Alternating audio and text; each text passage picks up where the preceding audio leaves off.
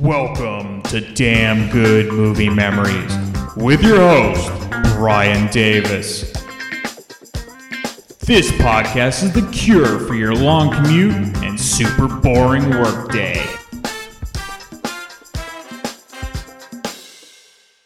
Hey there, it's Brian Davis, and for this week's episode, we're going to cover the movie Animal Crackers from 1930. The studio, Paramount Pictures, release date August 23rd, 1930. The running time, 97 minutes, and of course it was in black and white. Animal Crackers was the fourth most popular movie at the US box office in 1930. Leonard Maltin from his great classic movie guide gives it 3 out of 4 stars. His quick little synopsis is Marx Brothers' second movie, adapted from Broadway success, it suffers from staginess and musical comedy plotting, but gives the zany foursome plenty of comic elbow room. The quote unquote story has to do with a stolen painting, but never mind. Groucho performs Hooray for Captain Spaulding. Chico and Harpo play bridge. Groucho shoots an elephant in his pajamas, etc. Rotten Tomatoes gives it 96% fresh from 26 reviews. So Leonard Maltin just nailed it with his short synopsis. Forget about the plot, it's all about the gags from the Marx Brothers, as with all of their movies. I have a DVD set which includes the first five original films, uh, which came out in 2004, and, and this is where I really started to pay attention to all these gems. And though I had seen them at you know various points uh, on TV when I was a kid. You know, I went through the history in the Cocoanuts ec- episode for Groucho Harpo, Chico, and Zeppo, along with Margaret Dumont, who is always the recipient of the madcap antics from the brothers. So there's no need to go- get into that again. So go out and check out the Cocoanuts if you want to hear that. Okay, let's get into the making of the film. So, just like the Cocoanuts, Animal Crackers started as a stage play, and the brothers performed it for months before shooting on film. And this is why the gags are so tightly done on film. Also, the guys knew which gags would do well because they knew specifically which routines did the best with live audiences. However, the director Victor Heerman wanted Groucho to use a false mustache instead of the trademark grease paint that he always wore because Heerman believed that audiences just wouldn't believe it. But Groucho flatly refused to change what always worked, which was always the charm of the look, and that's what Groucho felt. So much like on screen, the brothers would often go wild on sets, and Heerman decided to create a real jail cell on stage in case they ever got out of hand. It's possible the Marx Brothers made Heerman want to quit directing because he would only go on to direct one more film after Animal Crackers though he would continue to write screenplays consistently throughout the 1930s and 40s. Okay, let's get into the film. So it begins with a newspaper headline about a brilliant house party at the home of Mrs. Rittenhouse, played by Margaret Dumont. Below this headline is that the explorer, Captain Jeffrey T. Spaulding, which is Groucho, is returning from Africa and will be her guest of honor. Also, a wealthy art patron named Roscoe W. Chandler, played by Louis Sorin, will be showcasing a famous painting at the party. So, by the way, while I'm doing this, I'm just going to call the guys by their Marx Brother names because nobody's going to remember their character names. And frankly, nobody cares what they're called besides Captain Spaulding. This is just like what Abbott Costello used to be named different things as well. So, we go to the huge house and we get a musical number, which, like I mentioned in the Cocoanuts episode, are always the parts of these early Marx Brothers films that never hold up well, especially today. But keep in mind, when sound in films became the standard in the late 1920s, audiences wanted full audio and the visual experience, and having musical numbers included was welcomed. Plus, it made it feel like you were watching a Broadway experience or even vaudeville on screen. But for me, it's an easy fast forward the majority of the time. Mr. Chandler arrives with his $100,000 painting to the delight of Mrs. Rittenhouse. However, Chandler has ulterior motives because he has the hots for Mrs. Rittenhouse, who isn't interested in anything but the painting. Now, her daughter, Arabella, is a typical teenager who has no interest in her mother's big society parties. Groucho arrives at the house with Zeppo, who is his field secretary, and he gives the entire party an excuse to do a musical number, which is amusing but very theater like. Groucho then arrives with a number of African tribesmen carrying him in a throne like chair. And this leads to a very funny joke where Groucho asks one of the men how much he owes them. The man says something in his native language, and Groucho replies that his price is an outrage. A dollar eighty-five from Africa to here? I told you not to take me through Australia. We are then treated to the goofy but hilarious singing and dancing from Groucho. Well, I'm certainly grateful for this magnificent washout, uh, turnout, and uh, Now I'd like to say a few words. Hello? I must be going. I cannot stay. I came to say I must be going. I'm glad I came, but just the same, I must be going. La la. For my sake, you must stay. If you should go away, you spoil this party. I am through. I'll stay a week or two. I'll stay the summer through. But I am telling you, must be going. Before you go, you won't like us and never found. You'll be so going. I'll do anything you say. In fact, I'll even stay. But I must be going. There's something that I'd like to state that he's too modest to relate. The captain is a moral man. Sometimes he finds it trying. This fact I'll emphasize with stress. I never take a drink unless somebody's buying. He's a very moral man. If he hears anything obscene, he'll naturally repel it. I hate a dirty joke, I do, unless it's told by someone who knows how to tell it. Is a very moral man. The race of Captain Spaulding, the African explorer. Did someone call me Schnorrer? Hooray, hooray, hooray. He went into the jungles where all the monkeys throw nuts. If I stay here, I'll go nuts. Hooray, hooray, hooray. He put on his reliance in courage and defiance, and this is life for science. Hey, hey! You, the only white man who covered every acre. Hooray, hooray, hooray.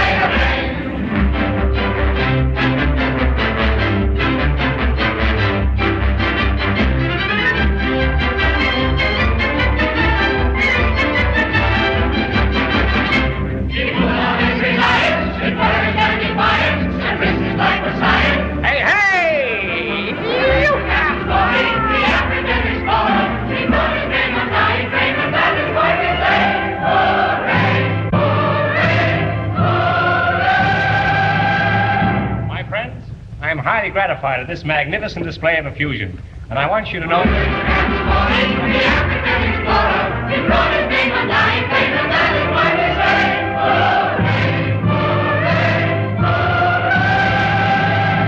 My friends, I am highly gratified at this magnificent display of effusion, and I want you to know.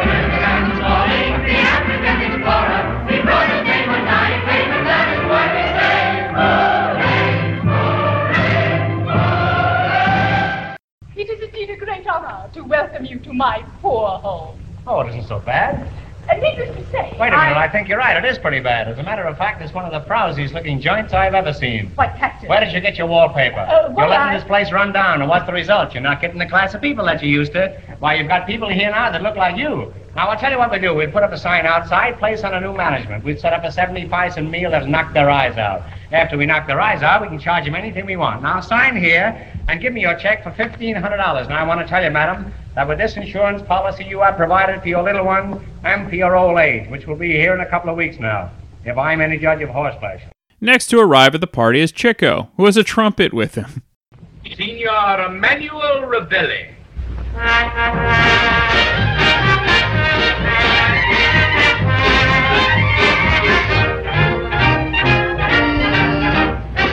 How do you do? How do you do? Where's the dining room? Right. Say, I used to know a fellow looked exactly like you by the name of uh, Emmanuel Ravelli. Are you his brother? I am Emmanuel Ravelli. You're Emmanuel Ravelli? I am Emmanuel Ravelli. Well, no wonder you look like him. But I still insist there is a resemblance. hey, he thinks I look alike. Well, if you do, it's a tough break for both of you.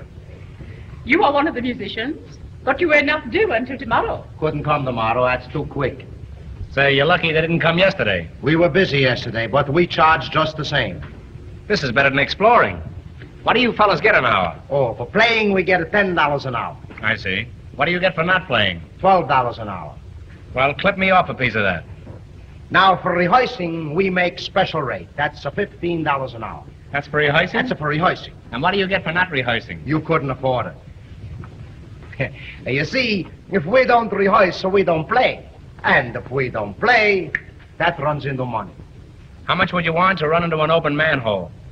Just the cover charge. yeah, put Well, drop in sometime. Sewer.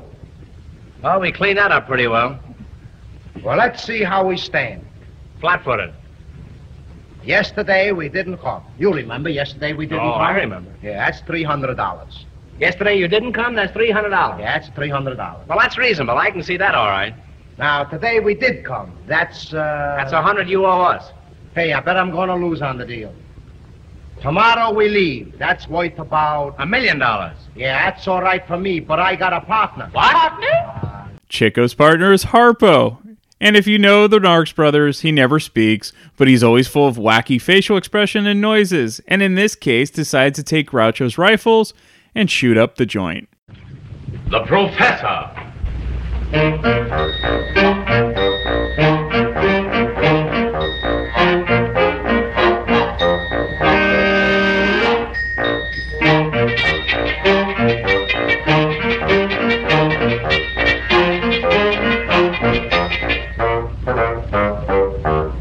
gate swung open and a Fig Newton entered. How do you do?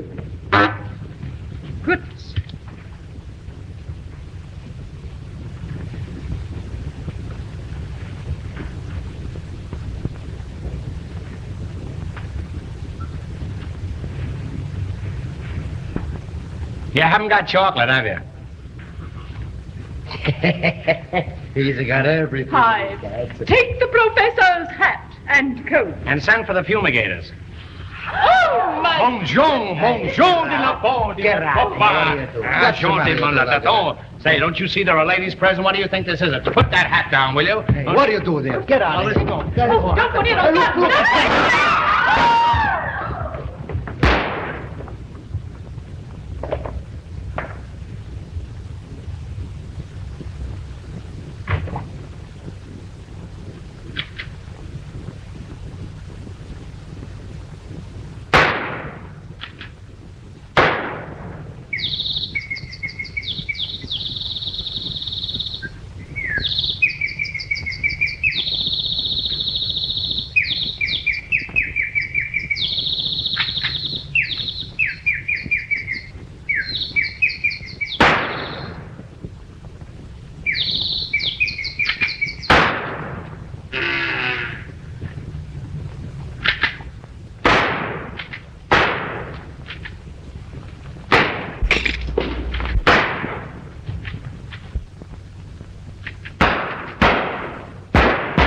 As always, Groucho delivers the funniest lines, but Harpo's physical comedy cannot be rivaled. In the last clip, when the butler took Harpo's coat and hat, all of his clothes came off as well, which is great. As with every Marx Brothers movie, the plot is always secondary to the gags.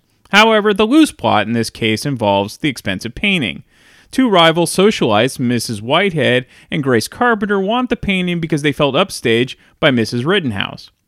Grace claims she copied the same painting in school and could replace the real with her fake. It's not a good copy, and this will embarrass Mrs. Rittenhouse when she does the unveiling. The butler was going to work for Mrs. Whitehead in the past, but was swept up by Mrs. Rittenhouse. But he still likes Mrs. Whitehead and agrees to swipe out the painting for her. And this loose plot will be used for the rest of the film. The other loose plot point that is typical of these films is that Arabella has a fiance named John Parker, and they debate about getting married, but he's not saved up enough money yet. It's a typical trope, like I said. Anyway, back to the gags with Groucho. Around the other side. Mrs. Rittenhouse. You. Wow. Oh, Captain Spaulding, how are you? Tell me. Are you alone? Captain, I don't understand.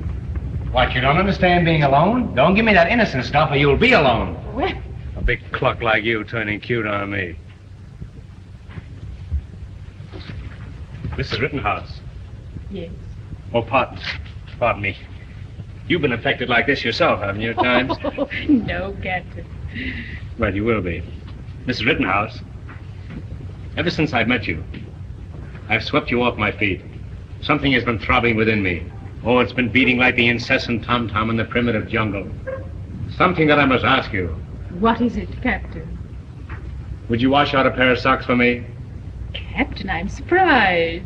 Well, it may be a surprise to you, but it's been on my mind for weeks. It's just my way of telling you that I love you, that's all. I love you. Captain, I've Mrs. Whitehead. of you. I I've beg never... your pardon. There's never been... I beg your pardon. Am I intruding? Are you intruding?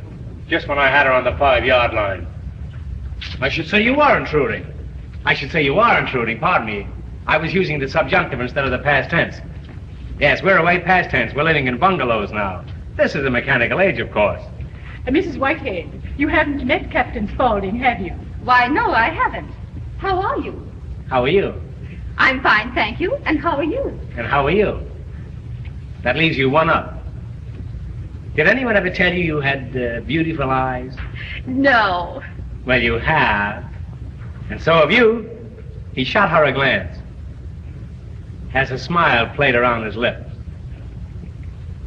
Yes, I don't think I've ever seen four more beautiful eyes in my life. Well, three anyway.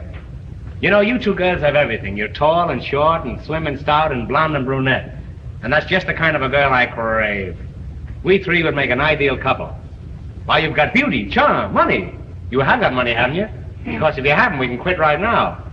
The captain is charming, isn't he? I'm fascinated. I'm fascinated too. Right on the arm. Fascinated. Wham wham. If I were Eugene O'Neill, I could tell you what I really think of you two. You know, you're very fortunate the Theater Guild isn't putting this on. And so is the Guild.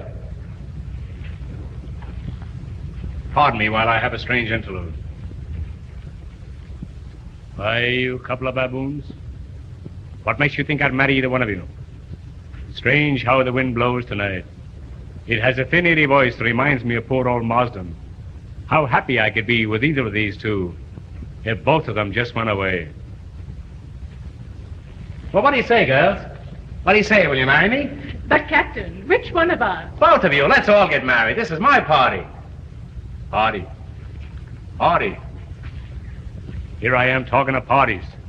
I came down here for a party. What happens? Nothing. Not even ice cream.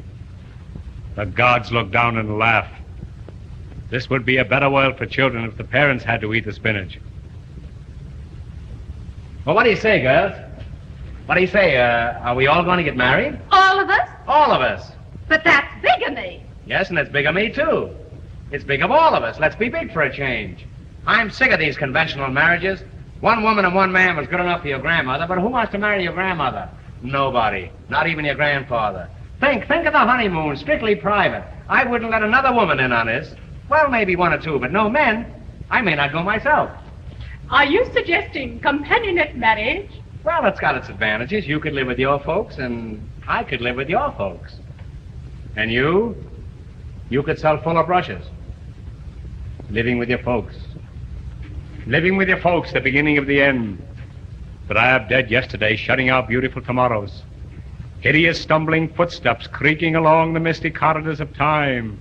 And in those corridors I see figures. Strange figures. Weird figures. Steel 186, Anaconda 74, American Can 138. Well, let's see, where were we?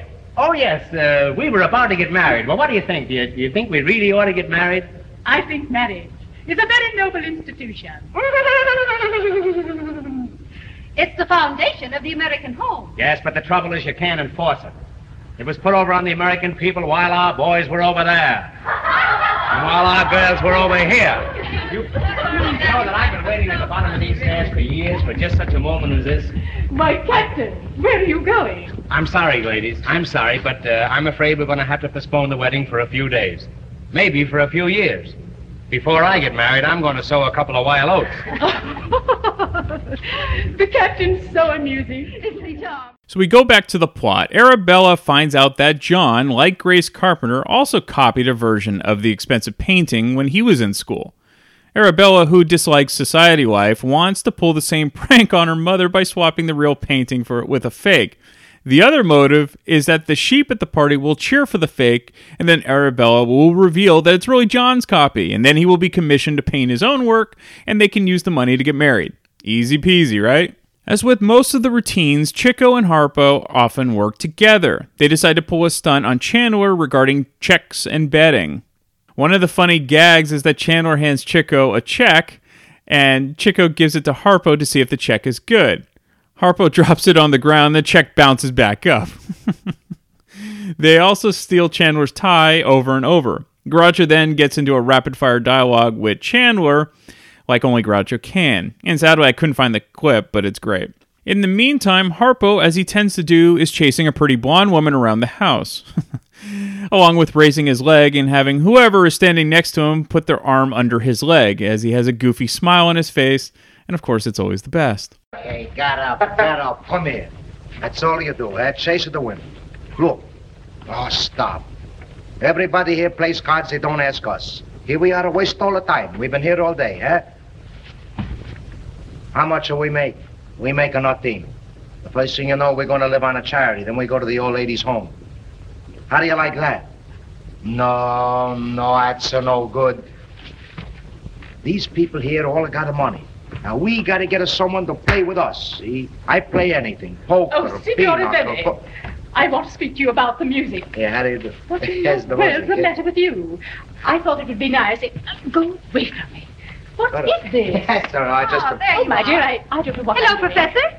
Good heavens, what's the matter with his feet? Have you... Oh, I don't... play all kinds of games. We play blackjack, soccer. Get Oh, up. my That's a dear, long I'm delay. That's so a matter for you. sorry. I wouldn't have had that happen for the one now. Oh, look. yes, That's right. no good way this way. Mrs. Wackett, I should have Yeah, go and apologize. What was the matter with you? your leg? Oh, good heavens, this is all. I wouldn't have had this happen for the world. I don't know what I'm Come on, Now what? You go this way to me. Oh, One, two, three. Attaboy, get away. good heavens. Oh, dear. Oh, I must get him out. I must get him out of oh, here. I'm so frightened. Oh, look, see how terribly he looks. Look, this is looking so frightened. Well, what can I do? I don't know. I, would. I'd better get high. But let me get No, no, let me get high. Will you go? I'm just trying to watch my chance. Oh, get the Oh, oh. Now you. Oh, this is terrible. This is distressful. Yeah, she can't take it there. It's distressful. Where is Oh, look at this one. Oh, Go away from me. Anything I can do. Oh, oh, this is dreadful.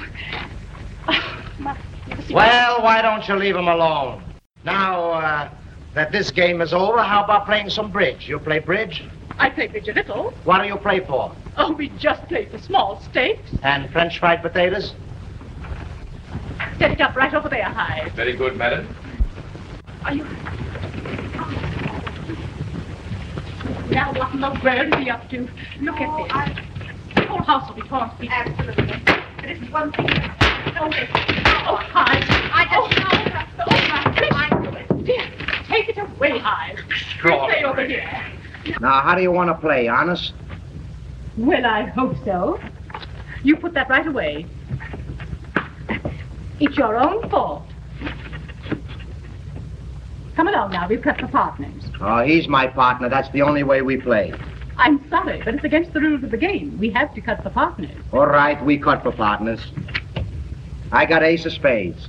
He's got ace of spades. That's what you call coincidences. Two aces of spades. Yeah, he's got thousands of them. Well, I suppose that gives him the choice of seats. You have the choice of seats. Good heavens, right, not right, on her come on, lap. sit down. What's the matter with I don't know. He thought it was contact bridge. Just a minute now. Shuffle the cards. Yeah, you got to scramble them up a little bit, you know.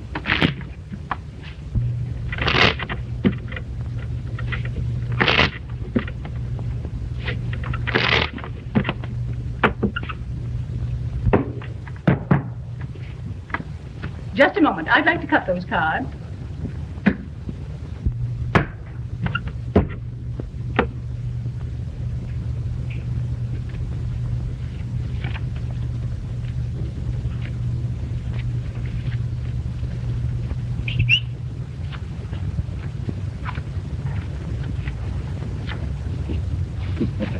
Hey, that's a letter. Um,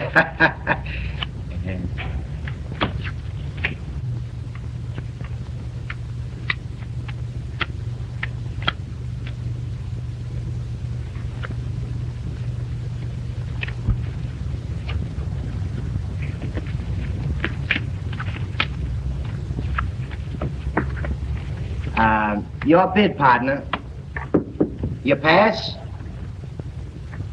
Miss Deal. You pass? I bid one spade, I pass. Three spades. four spades. One club. I don't understand this kind of bidding. Well, you don't have to understand. You bid four spades, eh? Why, I haven't a spade in my hand. All right, we double. There's something wrong here. I want you to go over the bidding. Oh, hey, she wants to start him up again, the bidding. He bids one. One? One what? That's all right, you find out. But we have to know what he's bidding. We tell you later. Now, I bid two. Two what? Uh, two the same he bids. Now the bidding's over. See, that's enough bidding. Uh, it's your lead. Oh, no, you can't lead that. Oh, Why not? why, we can't take it. Well, what should I lead? Me show you. Ace of spades. That's a very good one. Three of spades. Four of spades. You trumpet? ah, that's what you call a finesse. Oh, yes, yes. No spades, partner. No spades.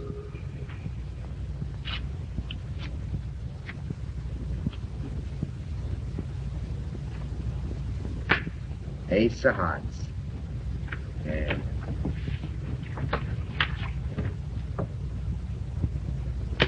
Ace of clubs. Dummy leads. The dummy leads. I'm not the dummy. Well, you could be. Ace of diamonds. Hundred aces, huh? Two hundred? That's better. Ace of hearts. Atta boy. Make a big slam. Make a big, big slam. Ace of spades.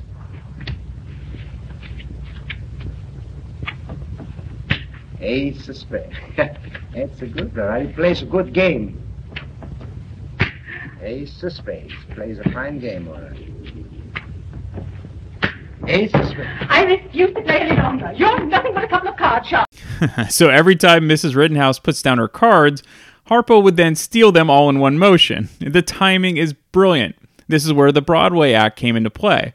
Plus, you can tell Margaret Dumont is about to burst out laughing while Harpo shuffles the cards. Also, he slams down each card, and then at the end of the game, he has the other woman's shoes on. It's completely ridiculous, but it works so well. That night, Chico and Harpo agree to swap out the painting for Arabella, which leads to some wordplay in which Chico asks for a flash, as in a light, but it sounds like he's saying flesh. You know what we gotta eh?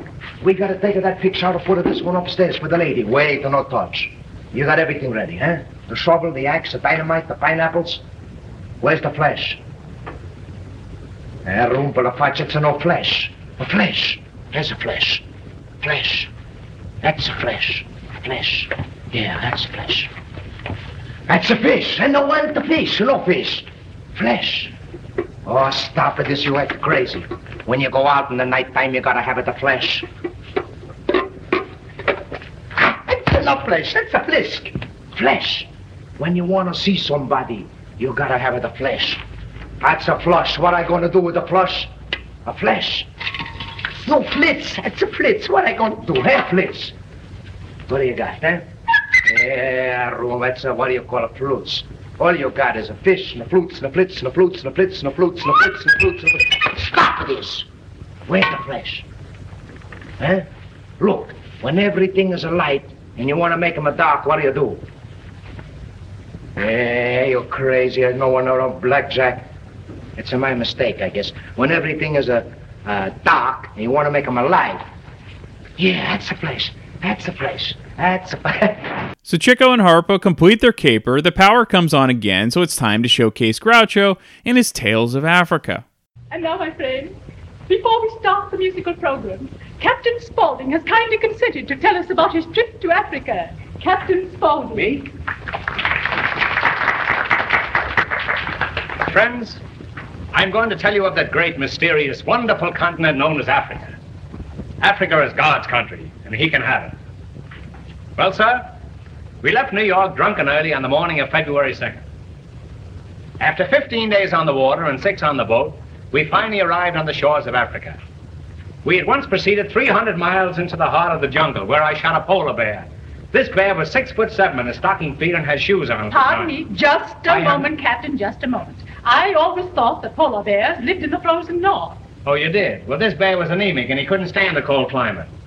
He was a rich bear and he could afford to go away in the winter. You take care of your animals and I'll take care of mine. Frozen North, my eye. From the day of our arrival, we led an active life. The first morning saw us up at six, breakfasted and back in bed at seven. This was our routine for the first three months. We finally got so we were back in bed at six thirty. One morning I was sitting in front of the cabin smoking some meat when Smoking some meat? Yes, there wasn't a cigar store in the neighborhood. As I say, I was sitting in front of the cabin when I bagged six tigers. Oh, Six Captain, of the biggest Captain, did you catch six tigers? I bagged them. I, I bagged them to go away, but they hung around all afternoon. They were the most persistent tigers I've ever seen. The principal animals inhabiting the African jungle are moose, elks, and Nitropithecus. Of course, you all know what a moose is. That's big game. The first day, I shot two bucks. That was the biggest game we had. As I say, you all know what a moose is. A moose runs around on the floor and eats cheese and is chased by the cats. The elks, on the other hand, live up in the hills, and in the spring they come down for their annual convention. It is very interesting to watch them come to the water hole, and you should see them run when they find it is only a water hole. What they're looking for is an alcohol. One morning I shot an elephant in my pajamas. How he got in my pajamas, I don't know. Then we try to remove the tusks. The tusks. That's not so easy to say, tusks. You try that sometime. Tusks. Oh, simple. Tusks. Pardon me, my name is Spaulding. I've always wanted to meet you, Mr. Chandler. As I say, we try to remove the tusks, but they were embedded in so firmly that we couldn't budge them. Of course, in Alabama, the Tuscaloosa. But uh, that's entirely irrelevant to what I was talking about. We took some pictures of the native girls, but they weren't developed. But we're going back again in a couple of weeks. A And we very show- enlightening speech, Captain. Very enlightening. for Yeah, for Captain that, eh? Spaulding! Three cheers for Captain Spaulding! Oh. Three cheers for Captain Spaulding! Oh, really, I... Three cheers! No one asked for the chairs. Put them right where you found them. Now Go go on, down. go on, go on, go on with your chairs. Get up!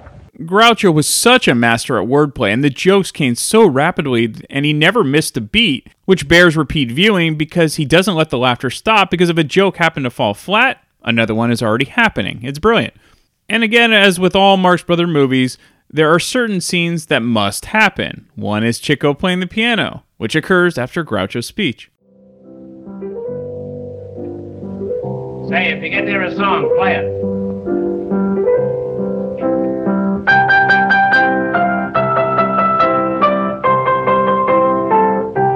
I can't think of the finish. That's strange, and I can't think of anything else. You know what I think? I think I went past it. Well, if you come around again, jump off. I once kept this up for three days. You wouldn't consider a hush money, would you? I can't get him now. I gotta wait for inspiration. It's about time. And normally, Harpo would then do a harp solo, but this time he actually plays the piano after Chico, which is amusing and actually different. So after the piano hijinks, it's time for Chandler to reveal his painting. The butler, in the meantime, has swapped out the copy from Arabella's fiance and not the real version, as Chico and Harpo have the real version. Chandler eventually notices the fake after saying a few words, and panic ensues throughout the party. The butler attempts to find what he thinks is the original that he replaced, but finds that that one is also missing. Now everyone's panicked. Mrs. Whitehead and Grace think Harpo has the painting and plan to knock him out and get it back. In the middle of the commotion, we get a terrible music number from Arabella singing to John which then transitions to Harpo randomly playing the harp. So while harp playing is definitely a lost art, these transitions really slow down the film in many ways, especially for modern audiences. But sometimes you have to put yourself back in time when watching some of these films. Today, this film would have been much better if it was edited down to around 80 minutes. The next morning, Arabella finds Chico to put back the real painting, but he can't find it. Then we cut to Groucho and Zeppo with Mrs. Rittenhouse. Good morning, Captain. Did you enjoy your ride? What in the world are you looking for? I lost my horse. Oh, Yes, he slipped right out from between me. I can't understand it. I had my feet in the stirrups, too. I don't know. I don't know how he got away. I didn't care about that, but I lost the bit you loaned me. Never mind. I'll get you another bit. Well, I'll be two bits I owe you then. Captain, I hope you weren't distressed by last night's unfortunate occurrence. You mean that dinner you saved? No, the painting that was stolen. Was there a painting stolen? I haven't seen a paper in three weeks. Jamison, as my secretary, why didn't you inform me there was a painting stolen? What do you think I engaged you for? Well, Captain, I didn't know it. Well, you should have asked me. I didn't know it. Well, I'm sorry. You're sorry. You're a contemptible cur.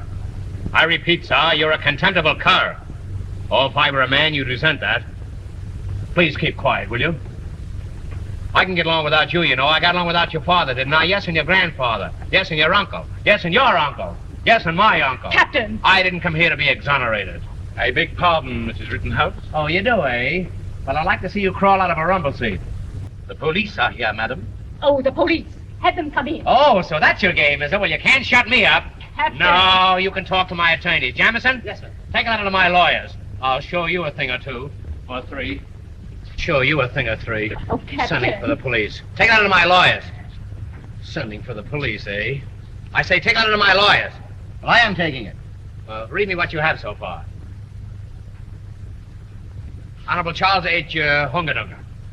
Care of Hungadunga, Hungadunga, Hungadunga, Hungadunga, and McCormick. Semicolon. How do you spell semicolon? All right, make it a comma. Honorable Charles H. Hungadunga, care of Hungadunga, Hungadunga, and McCormick. Gentlemen, question mark. Uh, Do you want that uh, in the letter? No, put that in an envelope. Now then. In re yours of the 5th inst, yours to hand and beg to rep, brackets, that uh, we have gone over the ground carefully and we seem to believe, i.e., to wit, e.g., in lieu, that uh, despite all our precautionary measures which have been involved, uh, we seem to believe that it is hardly necessary for us to proceed unless we uh, receive an ipso facto that is not negligible at this moment, quotes, unquotes, and quotes. Uh, hoping this finds you, I beg to remain. Hoping this finds him where? Well, let him worry about that. Don't be so inquisitive, Jamison. Sneak.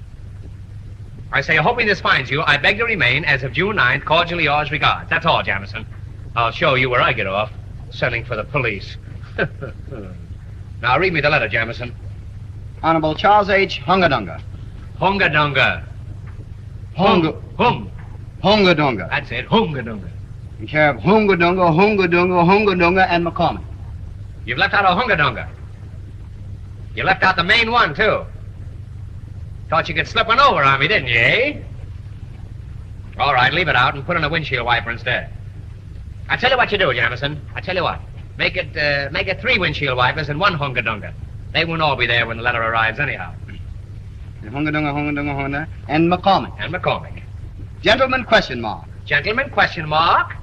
Put it on the penultimate, not on the diphthonic. You want to brush up on your Greek, Jamison? Well, get a Greek and brush up on him. In re yours of the 5th inst. I see. Now, uh, you said a lot of things here that I didn't think were important, so I just omitted them. Well,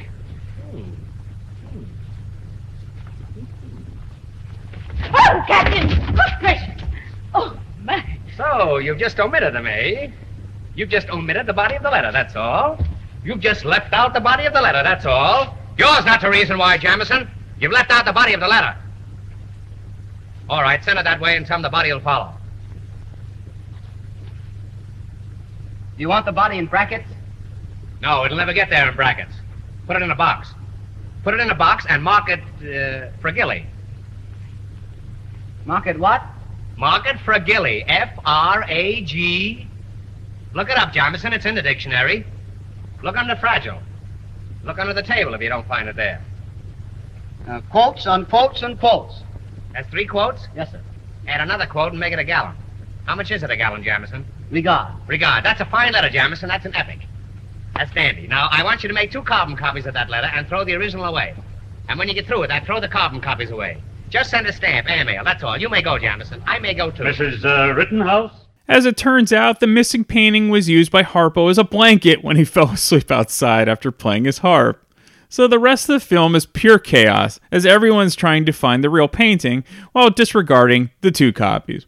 So, how does Animal Crackers rank compared to the other early Marx Brothers films? I'd say somewhere in the middle to bottom. However, again, they're all enjoyable because the gags are so well performed. All right, some fun facts. Zeppo was so skilled at impersonating his brothers that he could actually act as a stand in when need be. And Zeppo would actually be a stand in for Groucho on days that he wasn't on set during the filming of Animal Crackers. The decision to cast Lillian Roth in this film was basically a punishment for the young star. Roth had proven difficult to work with while filming Cecil B. DeMille's Madame Satan in 1930, and Paramount head B.P. Schulberg decided to put Roth in this film. Schulberg told Roth, We're sending you back to New York to be kicked in the rear by the Marx Brothers until you learn to behave. And the brothers' antics had the intended effect on Roth, who recalled that her experience working on the film were one step removed from the circus. For this film, Harpo Marx switched to a lighter red wig, which actually photographed as blonde. In the film, he is referred to as a redhead, and he would use the lighter wig in all future Marx Brothers movies. He went back to the darker wig for the story of mankind in 1957 because that was filmed in color. All right, as we did with the Cocoanuts, our classic movie buff fan and Marx Brothers enthusiast, Joseph Staub joins me to talk about Animal Crackers, and then I will be back next week to talk about yet another random movie from my DVD collection. All right, we are back with our resident Marx Brothers expert and huge fan, Joseph Staub. Welcome back, Joseph. Thanks for having me again, Brian. It's been a while. It has been a while, but yeah, it's been a while since we we did the first um, Marx Brothers movie, uh, and we're going to do the second Marx Brothers movie in order, and uh, that is Animal Crackers. Do you remember? Well, I, am not going to do like, do you remember the first time you saw it? But did you see these like in order chronologically, or well, how did you kind of watch the Marx Brothers when when you first started to check them out? When I first started to check out Marx Brothers, I probably saw Duck Soup first. Okay. Uh, as many people probably did. Um, yeah. From there, I actually I believe this is the second one I saw. Uh, Hmm. Just from name recognition alone, uh, it's probably one of their more recognizable films. Um, then I actually went and watched uh, A Night at the Opera and A Day at the Races Mhm. back to back, and those were a little bit harder to find. A lot of those you really can't find those very cheap anymore on DVD. The the post Universal ones. Right. Yeah, th- those are a little bit harder to find. So I have the DVD set with the first five, so the Cocoanuts Mhm. through duck soup, and that's what I've been using for these reviews. Mhm. Um, so I believe, like I believe, I'm pretty sure I said on the Cocoanuts review that Yeah. was one of the last ones I saw. Right, Um, and that was the first one that came out. Yes, which Yeah. uh, I, I kind of went backwards almost. Uh, Yeah. So, but yes, uh, Animal Crackers was one of the one of the early ones I saw. I think I saw that second. Yeah, this one's interesting in the sense of, uh, as we had mentioned, there's always all movies have plots. Marx Brothers movies have plots, but again, it's all it's all about the jokes, and they do have their standard things. This one was kind of interesting because there was a bit of a mystery that is you're kind of guessing along, you know, like more than others. I think, like I I kind of wanted to know who stole the painting, you know. Yeah, that, that that's the one thing I kind of got interested, but then they kind of they kind of just give up on that pretty quickly. You're just like, oh, oh, Yeah. Harpo stole it. Good to know. Good to know. Yeah, there's there's exactly. laying laying on the park bench with it using it as a blanket. Good to Right. good to know. but uh, yeah, like like we said in the Cocoanuts, it's not really about the plot. And when we start talking about this movie more in depth, I have a few things to say about that. But um, Yeah, no, let's get right into it. One thing I had noticed that I liked that was different because usually they always follow a format. You know, Harpo plays the harp and, and Chico plays the piano and everything. I, well, I don't remember any other movie, and you can correct me if I'm wrong, where um, Harpo actually plays the piano, and he does it in this one. yeah, I, I think this is the only one I remember seeing him play the piano. Yeah, and and which was fun. I mean, he's definitely not as I would say as good as Chico because that's his thing. Um, but yeah, it was still it was different, and it kind of broke up the monotony, I guess, at that point. But again, it's only the second movie. We're kind of playing, uh, you know, we're going back in time, so it's a little bit easier for us to be kind of uh, surprised by things. But yeah, let's just get right into it, like that, because you had just you just watched it a few hours ago. So g- give me what you found was re- that was really interesting uh, watching it again. So, like you said, I just watched it a few hours ago for the first time in probably five or six years. Okay. It's been a while since I went back to that one. I probably go back to that one not very often, actually. I think I go, definitely go back to Duck Soup the most. Mhm. And having done the Cocoanuts, that was the probably the, the last one I watched other than Duck Soup for that review. When I went and watched this today, I, like I said, I haven't seen it in probably five or six years. When I sat down to watch it, I put it on. The first ten minutes, I was I was like, "Whoa, are you sure this is the right movie?" All I know is I am uh, not necessarily a big fan of the first ten minutes. Uh, they kind of just go on a little too long, and some running thing throughout this entire movie. If Groucho isn't on the screen, there's a good chance that I fast forwarded through it, except for one scene, Okay. and that would be the bridge scene Right. because that's that's one of the big highlights of the movie. I remember that from seeing it before, so I kind of I, I remembered most of the movie. So I kind of remembered, okay, this is where it gets a little bit slow for a little bit, like when the couple sings the song, and I'm just like, oh god, can it please stop? That's the one thing I think we mentioned the same thing in the Cocoanuts review. The songs just kind of come out of nowhere, and you're like, Oh. wait, what? Yeah. What?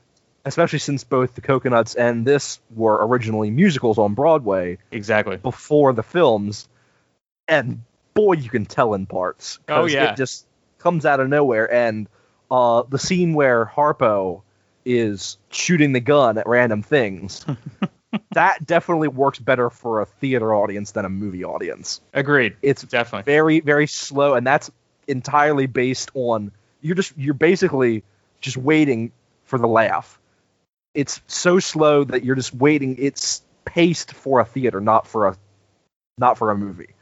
So I can definitely tell, especially in the early part of the movie, it's definitely a theater piece more than a true original film piece. And that that brings up a, an excellent point because again, this is 1930 and films are at least talking films are only like five years old, maybe less.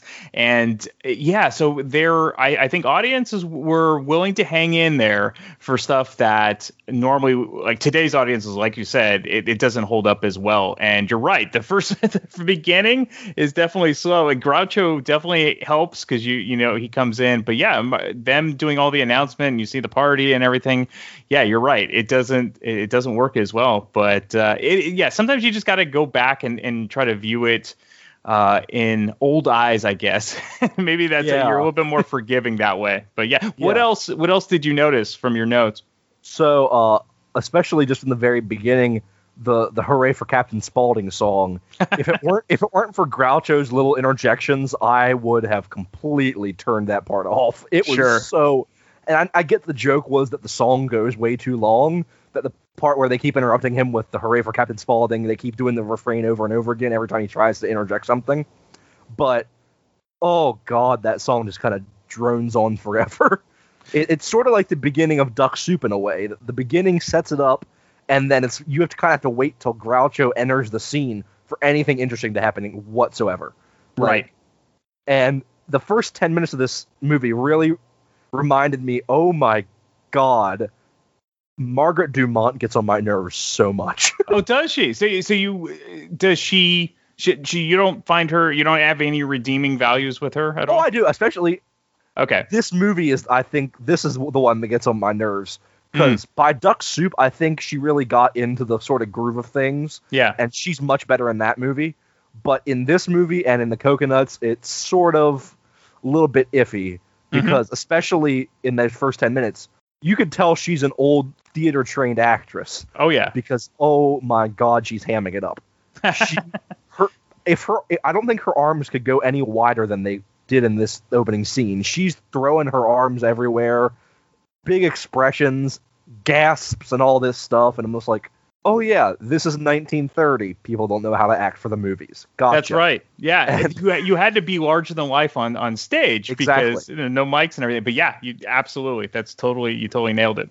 In the theater, you're supposed to play for the back row. In the Right. movies, that doesn't really turn out so well because everybody can see everything. Right. And, and again, yeah, watching it now, you could totally like. That's when people say, "God, they used to overact back then," and they they don't take into account what you what you just said. Now, how did you feel about like the the other socialites? Because they seem to be kind of like that too. They're almost Yeah. going over the top. the scene where we're introduced uh, to um, oh, what's her name? Arabella? Yeah. Well, she just kind of comes in, just kind of literally, like, starts like winking a nod to the audience, and then Yeah. just dr- makes drops a casual suicide joke. It's like, what? Yeah. how did how did that there I counted there was at least three different casual suicide jokes in this movie. Oh yeah. It, uh, what the the two other socialites when they're coming in talking about oh if they if they are if they're not the highlight of the social scene they might as well just shoot themselves. Right. What it's oh my anyway, but uh, yeah, I think the one of the most annoying parts of this movie is everybody but the Marx Brothers. Yeah, and that's actually the, uh, pretty common, I guess, with the early early films. Yeah, people were definitely looking for them. But I, yeah, it, it's a weird movie. Like, I of course I enjoy almost all their movies, uh, but yeah, it is weird. Uh, it's almost kind of like, and we've mentioned this a, a million times with Abbott and Costello movies. Uh, once they start throwing in like the musical numbers and and certain side plots, it, oh, yeah, it, thank God for fast forward. and and I was even about to just make an Abbott and Costello comparison here. Mhm. If you look at the Marx Brothers' earliest films compared to Abbott and Costello's earliest films, so like you would compare this to someone like uh, Buck Privates or Hold That Ghost, right? You definitely have that comparison with the musical numbers, but also I think the Abbott and Costello movies handle the supporting acts much better than these movies. In these movies, it feels like two completely different movies. You Mhm. have the whole the socialite plot, then just the Marx Brothers running around doing their shtick, and it feels like two completely different movies. At least in the Abbott and Costello movies, they are a distraction, but not completely. They're not the only redeeming part of the movie. Mm-hmm. In Yeah, and there's a yeah. lot of times the Marx Brothers are some of the only redeeming parts of these movies. Yeah, absolutely. And there is comparisons, of course, because they they both came from vaudeville. They both had their their set routines that they they almost just kind of put in, like because they know they work. And Abbott and Costello probably did that a lot. I, I think they did that probably more than than anyone because they because they had they were on radio and vaudeville and, and whatnot. But yeah, what are your other notes that you that you took away from this film? Just uh, some of uh, Groucho's lines in this movie, just like I talked about in the Cocoanuts, I could sit and listen to him talk forever. Just like, Oh, yeah. just- if if the film was nothing but Groucho talking, I wouldn't mind at all. Because like you just some of the like the most famous Groucho lines are in this movie. The elephant in the pajamas line, right? Tusks, uh, was when he's talking about when he goes on his whole rant during the party about about his trip to Africa and all this Right. stuff. Africa's God's country and he can have it. All Yeah. this kind of stuff. It's it's it's it's just listening to him talk. That that's my that was my favorite scene in the movie. Probably that about ten minutes between Groucho's lines about Africa and then Harpo and Chico playing the piano and what kind of goes on from there. That's like my favorite part of the movie right there is just that section. Mhm. But then all the other times when Groucho's talking to Chandler and he keeps introducing himself and they just goes off and off. And then you have Zeppo actually getting one up on Groucho at one point when he's uh, reciting the lawyer letter. And he says, I think you rattled on too long. I just cut it most of it out. And he's just like, and everyone always points to Zeppo being like never getting any lines, just kind of just being there. Mhm. And then that's like one of the cases where it's like, whoa, he actually got a line.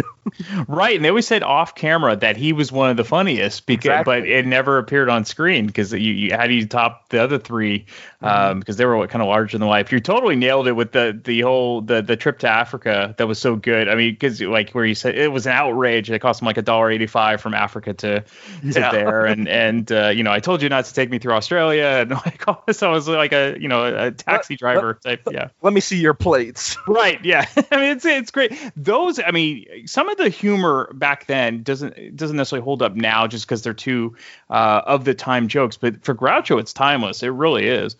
And also just noting all the interesting things that they definitely would not be able to get away with today. Sure. Some of those lines, it's like, whoa. And even then, when the whole Hays Code came and they cut about a minute and a half from this movie, Yeah. and they cut lines about sex that even though there's some that still are still in the movie and you're like whoa how did they get away with that in 1930 Right. um one of the things i noticed was this is the movie that really sets up harpo chasing the girl that you see that's like one of his most famous bits is just constantly chasing a girl around like Right. even when he was on i love lucy he was chasing around ethel and all that stuff like that was his bit Yeah. that and the mirror scene are like his bits Mhm. and this is the movie that set that up plus you have all the sort of physical comedy with him and chico when they're in the dark and he's the uh the flash and the fish and the flit and all that other stuff and it's really funny and all that sort of stuff and the prop gags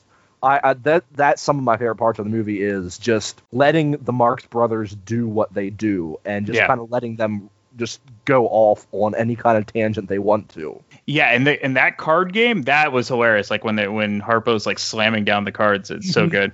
Yeah, And it, all aces. always, and you can even Margaret Dumont starts to kind of laugh when you're kind Yeah. of you watch her, so that eh, which is great. Yeah.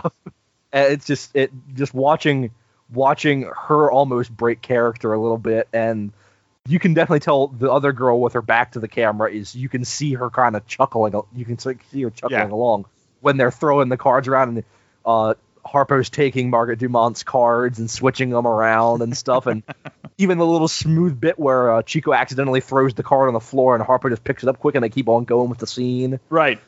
And uh, just little things like that are just what makes these movies so enjoyable. Yeah, and I, I like that they leave that stuff in because it almost reminds you of like vintage Saturday Night Live, like where you know they they have to leave it in, but it still works. You know, when you know I mean, Jimmy Fallon was always laughing in every bit, but it kind of that became his thing, and so I, I, I like that they leave in those those subtle little I guess happy accidents for lack of a and, better and it's word. kind of a nod to the theater where they came. Sure. from. it's kind of a nod. If something like that happened during a theater performance, You gotta it just keep kind of happens. You keep going, and the audience laughs, and that's how, that's how it goes. So there's a, there's the good part of of almost treating the movie like it's an extension of the theater because they will leave in those things. So there are negatives with the overacting and, and some of the the drawn out things, but this this is a, a this is a, a good example where they should have left it in and that actually Yeah. works. Yeah. Yeah. All right. What are your some of your final thoughts and where would you rank this of the the original those five that you have like for the first five? So, some final thoughts. I definitely think, like all of their movies, the ending kind of comes out of nowhere. Yeah. Like, it ends way too quickly. Like that's my. Even though Duck Soup is one of my favorite movies, I'm just like, wait, that's the ending? Okay. when they're just all of a sudden, oh, it's over. Okay, good to know. This one's not as bad as that or as bad as the Cocoanuts, but the ending is still definitely a little bit rushed. Oh, the cops come in. They do the gag with uh, Harpo doing dropping all the knives out of his sweat, uh, all out of his coat, Yeah. and then then he just starts knocking them all out with the flit gun. And it's okay, that's cool, but that's kind of a cop out ending almost. But yeah. overall, I definitely really enjoy this movie, even with the parts that I said I kind of fast forwarded through, or the parts that I didn't enjoy that much. Mhm. It's still a, if if for nothing else, but for the Marx Brothers, I would highly recommend you watching this movie. It's definitely of the five, it's probably my third favorite.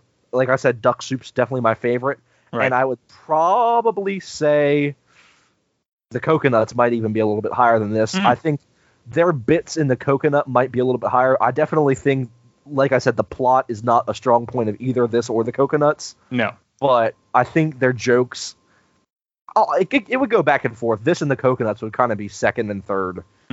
Well, as always, I appreciate it, and, and hopefully it won't take as long. I don't think it'll take as long to get you back on, so I, I know that for a fact. So that's good. So um, when we have another Marx Brothers movie, I will I will let you know. We'll we'll continue the uh, the connection. All right, thanks for having me again, Brian. Thank you, Joseph. Come hang out and chill with Brian A. Davis and the Bad Beat. Wednesdays, 11 p.m. Eastern, right here on thatmetalstation.com.